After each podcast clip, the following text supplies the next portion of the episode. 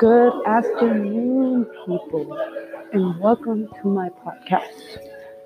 Today, we will be talking about a tragedy that has happened in my life.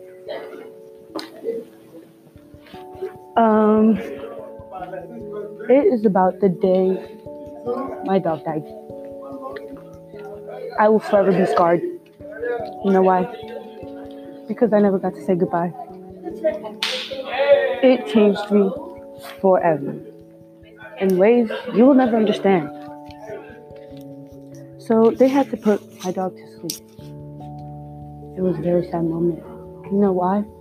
Because I never got to say goodbye. I didn't even know they were going to put him to sleep. I didn't know.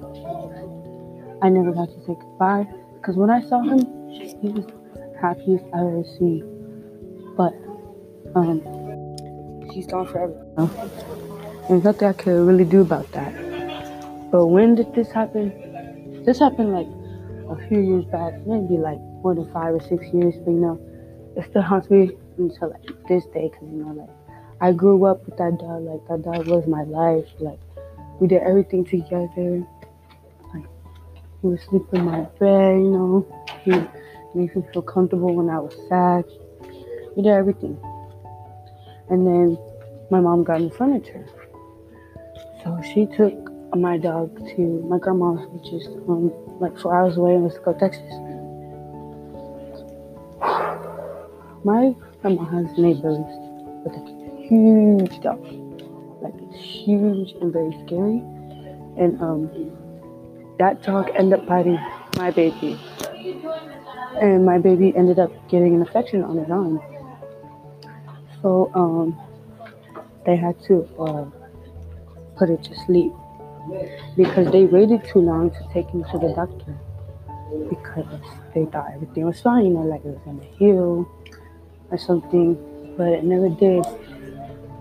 So, you know, I knew something was wrong. That day I pulled up to see him, he didn't, like, jump, no nothing, because whenever he saw me, he was, like, the happiest dog in the world. But that day I pulled into my grandparents, he didn't move or nothing. And it was like the saddest day ever. But not as sad as the day they put him to sleep. When I saw him that morning or that day, he was so happy. Happy I had seen him in a while, you know, since I saw him. He was so happy, he was jumping, like, he knocked his water bottle over, like, he was like, yo.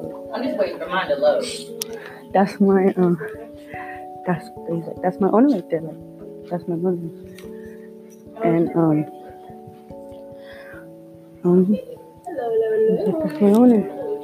And, you know, I didn't think I was last time to see him. I was like, oh my god, he looks so much better. He might just need to take him home. And they were like, no.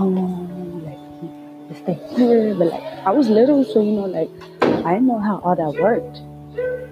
But then, like a day later or so, I found out that like he's gone. You know, I didn't know, like they couldn't sleep. You know, like you little, like they don't tell you all that. But he was gone. I cried, and like up to the day when I see a dog, I still cry. Like, and I'm like, oh, that's not tragedy, like. Oh, I've heard worse, but like, you know, like stuff hits people differently. Oh gosh, I'm scared. Stuff hits people differently, you know. Anyways, that's it for today. Come back next week where I will be talking about the book The Hate You Give. All right, hey Sam, we out.